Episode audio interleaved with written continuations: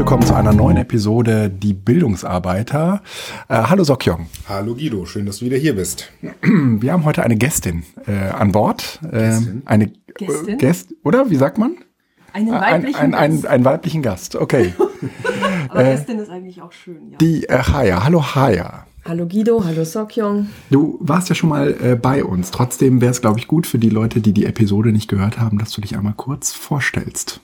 Ich versuche es kurz zu halten. Ich bin Bildungsreferentin im Bildungszentrum in Berlin, dort für gesellschaftspolitische Seminare und Fragen zuständig. Das bedeutet Geschichtsseminare, europapolitische Seminare, internationales und alles, was unter dem Stichwort Respekt läuft. Das heißt mhm. Auseinandersetzung mit den Themen wie Rassismus, Ausgrenzung, Trainings gegen Rechts und mhm. Seminare in dem Spektrum. Mhm.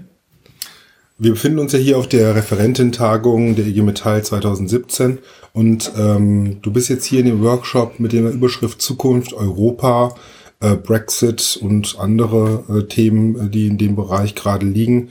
Ähm, wie, wie schaut es denn aus? Was ist denn gerade äh, die Zukunft Europas oder was hat euch bewogen, diesen Workshop anzubieten?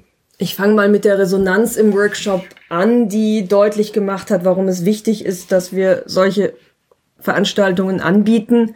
Die Zukunft Europas ist, wenn man den Äußerungen der Teilnehmenden glaubt, ausgesprochen düster, schwarzbraun und ähm, nicht unbedingt von ähm, positiven Erwartungen geprägt. Wir haben in beiden Workshops kurze Vorstellungsrunden gemacht, in denen die Teilnehmenden auch sagen sollten, warum sie sich dafür entschieden haben, aus diesem reichhaltigen Angebot ausgerechnet diese, diesen Workshop auszuwählen. Und in allen Vorstellungsrunden dominierte die Angst vor der Zukunft, die festgemacht wurde am Brexit, aber auch vor allem an den rechtspopulistischen Wahlerfolgen oder zu erwartenden Wahlergebnissen in den unterschiedlichen europäischen Ländern. Mhm. Für uns war die Überlegung im Vorfeld, dass wir dachten, es könnte sein, dass sich gerade so betriebspolitisch mit der Frage Brexit Fragen entwickeln und ähm, wir daran auch ent entlang diskutieren werden. Das hat auch eine Rolle gespielt, aber tatsächlich haben wir eher über Europapolitik und ähm, die Umgehensweise mit und den Kampf gegen die rechtspopulistischen Strömungen diskutiert. Wie geht man denn mit den Ängsten um? Also ich meine, er, er, ernst nehmen oder äh, auf Fakten setzen oder doch nicht? Äh naja, wenn auf so einfache Fragen einfache Antworten zu geben wären, dann wäre das gut. Ähm, ja, dafür, also, hab ich, da, dafür haben wir dich eingeladen. Herzlichen Dank. ähm, also natürlich wissen wir alle, dass es notwendig ist, Ängste ernst zu nehmen. Wobei ernste Angst, er, Ängste ernst zu nehmen, schwieriges Wort, bedeutet auch, ähm, dass man Ängste sortiert. Mhm. Es gibt tatsächlich Befürchtungen, die dadurch ernst genommen werden, dass man sich darauf einlässt und dass man versucht, mit empathischer Unterstützung auf der einen Seite und dem Angebot von Fakten und den Handlungsmöglichkeiten, die wir aufzeigen können, auf der anderen Seite dem etwas entgegenzusetzen. Aber es gibt auch Ernste, die Ängste, die nehme ich dadurch ernst, dass ich sage, das ist einfach Bullshit, um es jetzt mal wirklich ganz platt zu formulieren, und kann dann in einem zweiten Schritt gucken, wo kommt diese Angst tatsächlich her, was liegt da dahinter, was kann man quasi so als ähm, Hebamme dann ähm, aus der Angst machen, wie kann man sie wenden? Und dann mag es mitunter eine positive Wendung geben, aber es gibt auch diese Ängste, hinter denen sich oder die sich hinter, das ist dann immer eine Frage nach Henne und Ei, ähm, einfach verbirgt, dass die Menschen fixe und feste, zum Beispiel jetzt in unserem Bereich, recht, rechtsextreme Einstellungen und Überzeugungen haben und da muss man sich dann auch nicht dran abarbeiten. Das war jetzt überhaupt nicht das Thema für uns in unserem Workshop, sondern die Befürchtungen waren eher welche, was bedeutet das für uns und unsere gewerkschaftliche Handlungsfähigkeit in einem mhm. Europa, was zunehmend zunehmend auseinanderbricht. Was haben wir eigentlich noch mit unseren solidarischen Vorstellungen von Gesellschaftsgestaltung für Optionen, wenn rechtspopulistische Parteien zunehmend mehr Wählerstimmen gewinnen? Und das sind natürlich Ängste, die unter dem, unter der Überschrift laufen, wie ich das beim ersten Punkt gesagt habe. Mhm.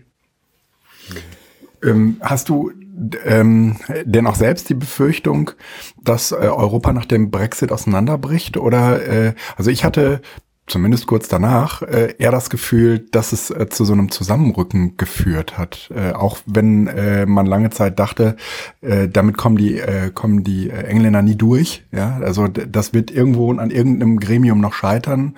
Ähm, sieht es ja jetzt doch so aus, als würde der Brexit äh, wahr werden. Aber was bedeutet das für den Rest von Europa aus deiner Sicht? Ich denke, man kann das gar nicht isoliert betrachten. Also ich teile deine Einschätzung, was die ersten Reaktionen auf das Brexit-Ergebnis war, dass diejenigen, die trotzig gesagt haben, nö, wir bleiben dabei, sich noch stärker zusammengeschlossen haben und es ja jetzt im Moment auch auf so eine Situation hinausläuft, wir gegen die oder die gegen uns. Mhm. Das heißt, die, die, die Briten müssen sich jetzt auch nach der Entscheidung zum harten Brexit da wirklich stückweise durcharbeiten und da wird ihnen dann schon die EU, wie sie im Moment noch, da komme ich gleich drauf, ähm, besteht, als einigermaßen einheitliche Front, um mal so, so bellizistisch ähm, zu argumentieren, entgegenstehen. Aber das ist natürlich das ähm, Europa der, der, der Staaten. Das ist ähm, das Europa, wie es sich in Brüssel, in Straßburg abbildet. Die Frage ist, was ist mit den Bevölkerungen in Europa? Und ähm, da sehe ich tatsächlich, dass der Brexit ähm, in vielen Ländern auch sowas wie einen hoffnungsfreudigen Aufschwung generiert hat und ähm, so gerade in rechtspopulistischer Richtung mit befeuert hat. Ähm, das war bei der Wahl in Österreich zu beobachten. Da hat sich dann Gott sei Dank eine demokratische äh, Mehrheit dagegen gewendet, aber ähm, gerade das, was ne? eine sehr knappe mhm. mhm. und das, was aus dem FPÖ-Lager kam, das war einfach ganz klar auch davon beflügelt, dass man den Brexit als mhm. positives in deren Augen Gegenmoment hatte. Mhm.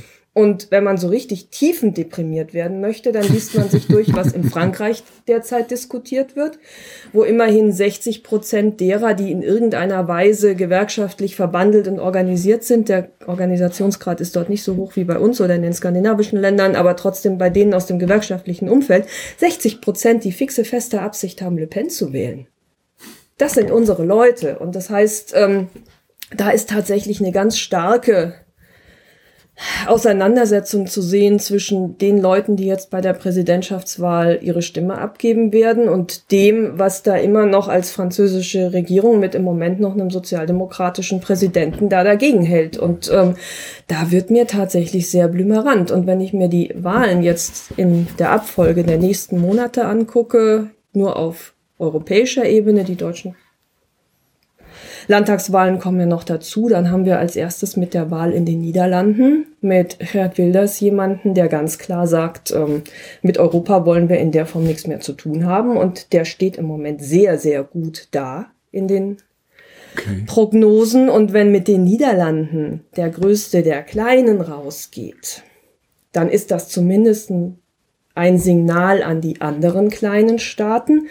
Und es ist darüber hinaus auch ein symbolisches Signal, denn die Niederlande sind Gründungsmitglied der EU. Das ja, ist nicht okay. irgendwie so, als ob sich Kroatien jetzt verabschiedet. An Kroatien hat man sich mal gerade gewöhnt. Das wäre, glaube ich, nicht so dramatisch. Aber die Niederlande sind tatsächlich wichtig und das wiederum wird meine Einschätzung, ich würde mich sehr freuen, wenn ich da falsch liege, aber das wird wiederum Auswirkungen auf die Franzosen haben und ähm, ich sehe das so als Eskalationskaskade. Mhm. Das kann alles noch gut gehen. Mhm. Ich sehe im Moment wenig wirklich Zusammenschluss, der das unterstützt. Trotzdem hat man in Österreich gesehen, dass es diese knappen Wahlergebnisse gibt. Aber den Brexit in dem Kontext isoliert zu betrachten, halte ich für keine gute Idee, mhm. sondern das ist einfach so diese, diese Ansteckungsgefahr, die darin mhm. besteht.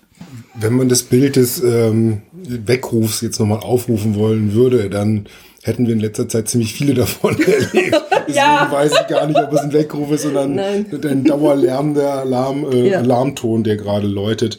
Ähm, aber nimmst du das auch so wahr, dass mit dem Brexit, auch mit dem Brexit die europäische Frage neu und auch anders diskutiert wird? Mir kommt es zumindest vor, auch wenn wir nochmal auf den betriebspolitischen mhm. Blick gucken, dass auch mal, Betriebsratskollegen oder Menschen, die in Unternehmen sind, die exportorientierte Zusammenhänge, Zusammenhänge sind, also fast, also unheimlich viele in unserem Organisationsbereich, sich doch schon nochmal anders ähm, äh, zurückgeworfen sehen, dass Europa nicht abstrakt ist, sondern mit dem Brexit ja. sehr konkret wird bei der Frage zum Beispiel der Auftragsverbindlichkeiten, der Auftragslage, ne, die ganzen Sachen, die in den angelsächsischen Bereich gehen, werden alle nochmal neu diskutiert, neu aufgeworfen. Also mir scheint schon so, dass es Anschlusspunkte gibt mit Menschen, darüber zu reden, was es eigentlich heißt, in einer internationalen, transnational zusammenwachsenden oder sich in einer national abgrenzenden Welt zu bewegen. Also die das Material, um in dem Sinne, wie du es formulierst, zu arbeiten, das liegt auf dem Tisch. Und ähm, das erleben wir auch in den Seminaren, jetzt jenseits dieser Workshops von heute, sondern ähm, in den Europaseminaren, in anderen, in denen diese Themen angesprochen werden. Gleichzeitig bedarf es tatsächlich so einer Transferleistung, um das, was isoliert in den jeweiligen Betrieben als Bedrohung erlebt wird, und da kommen wir dann auch als Bildungsarbeiter wieder mit ins Boot, wirklich auseinander zu dröseln und sichtbar zu machen, wie da die Handlungsoptionen sind. Mhm. Also das aus unserer Perspektive vermeintlich offensichtliche ist häufig für die Kolleginnen und Kollegen im betriebspolitischen Alltag gar nicht so nachvollziehbar, sondern da muss man dann auch einen Perspektivwechsel anbieten und sie dann dabei auch begleiten, um das, was für sie eine betriebspolitisch vermeintlich isolierte, auch wenn es dann transnational auf transnationaler Ebene geht, nochmal in den politischen Kontext einzubetten, weil häufig einfach dann, es bleibt auf der betriebspolitischen Ebene und dass die ohne die politische Ebene minus betriebspolitische gar nicht denkbar, machbar und letztlich verhandelbar ist. Ja, nochmal, ich wiederhole mich, aber dafür braucht es dann auch wirklich Bildungsarbeit, die diesen, die diesen Rahmen aufzeigt. Ähm, ihr habt jetzt im Workshop ähm, viel Zulauf gehabt, wenn ich das richtig gesehen habe. Ja und du hast schon so ein bisschen an, ange, anskizziert, wie es dort gelaufen ist. Kannst du vielleicht noch ein paar Eindrücke äh, teilen? Das zum einen. Und zum anderen habt ihr mit Materialien gearbeitet, die wir äh, jetzt Zuhörerinnen oder Zuhörern zur Verfügung stellen könnten, sich selber nochmal vertiefen in das Themengebiet einzulesen. Also wir haben zum einen mit zwei Menschen gearbeitet, die direkt aus der europapolitischen Praxis kommen. Das war wirklich ein ganz großes Geschenk. Das war André Gunja aus Frankfurt, ähm, aus dem FB Europapolitik und das war Andreas Bodemer, der im IG Metallbüro in Brüssel arbeitet, die ganz viel aus ihrer Praxis, ihrer Erfahrung berichtet haben, was auch für viele, und das waren die Rückmeldungen, deutlich gemacht hat, die IG Metall tut doch sehr viel mehr, auf internationalem und vor allem auch auf europapolitischem Gebiet, als wir ihr zugetraut haben. Das fand ich auch sehr lustig, mhm. dass ähm, zwar einerseits in der Abfrage so eine Forderung da war, aber wenn es dann praktisch wurde, auch das Erstaunen, dass dem tatsächlich so ist, ähm, deutlich wurde, gleichzeitig auch mit der Enttäuschung darüber verbunden, dass es eben doch sehr wenige sind, die im europapolitisch-gewerkschaftlichen Kontext arbeiten. Aber gut, das Glas halb voll, halb leer, da muss man sich dann einfach entscheiden, wie man das wertet. Und ähm, die haben sehr viel Angebote auch gemacht, wie sie unterstützen, wie sie mit dann konkreter betrieblicher Notlage ähm, bereit sind, mit den Kolleginnen und Kollegen zu arbeiten. Ähm, wir hatten an Materialien über diesen Erfahrungsschatz hinaus eine sehr gute PowerPoint-Präsentation, mhm. die bin jetzt keine große Freundin von PowerPoint-Präsentationen, aber die ist wirklich gut, weil sie in ihrer Üppigkeit, wie sie erstellt worden ist, im Workshop wirklich nur punktuell einzusetzen war. Aber für all diejenigen, die sich mit der Frage Brexit und die Folgen, Rechtspopulismus in Europa und ähm, der Frage, wie arbeiten eigentlich Gewerkschaften allgemein, aber wie arbeitet auch zu welchen Themen die IG Metall in Europa ganz viel Material bietet. Also die können wir gerne anbieten, mhm. dass die auch in die Dokumentation kommt. Ja, das ist toll. Mhm. Und ähm, wir haben empfohlen, wenn auch nicht ähm, dabei gehabt, aber zumindest als Titel genannt, ähm, von Eribon das Buch ähm, Rückkehr nach Reims, was so eine so Grundlagenfrage in den Mittelpunkt steht. Wie ist es eigentlich gekommen, dass traditionell sozialistische, kommunistische Milieus, jetzt am Beispiel von Frankreich, aber man kann das wirklich auf jedes andere europäische Land, inklusive auch Ruhrgebiet und die Bundesrepublik übertragen, in weiten Teilen diesen Rechtsruck, diesen Ruck mhm. ins Rechtspopulistische gegangen sind. Das ist eine Analyse, auch die nicht unbedingt besonders ähm, vergnügungssteuerpflichtig in der Lektüre, aber gleichzeitig sehr erhellend, wenn es auch um die Frage geht, wo kann man ansetzen und wo müssen wir wieder tatsächlich anfangen, anders zu arbeiten. Mhm. Also das waren, das waren die Angebote und die Vorschläge. Und ansonsten natürlich die Werbetrommel gerührt für Seminare, die sich im IG Metall-Kontext mit genau den Fragen intensiver ja. auseinandersetzen. Ja. Ja, wir verlinken das alles in den Show Notes ähm, und äh, Chaya, wie können wir dich erreichen oder wie können Menschen dich erreichen, wenn sie noch Rückfragen haben? Also Sie können mich erreichen einmal per E-Mail. Das ist die etwas umständlich lange, weil mit beiden Vornamen gesegnete E-Mail-Adresse chaya-charlotte.böbel.igmetall.de. Ich hoffe, ihr schreibt das nochmal hin, weil das Ja, ja, ähm, ist ansonsten nicht nachvollziehbar. Und ähm, meine Diensthandynummer würde ich euch dann auch noch geben, dass ihr die auch dazu schreiben könnt. Wow.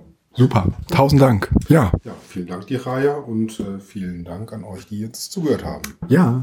An, an, also, bis dann. Tschüss. Tschüss.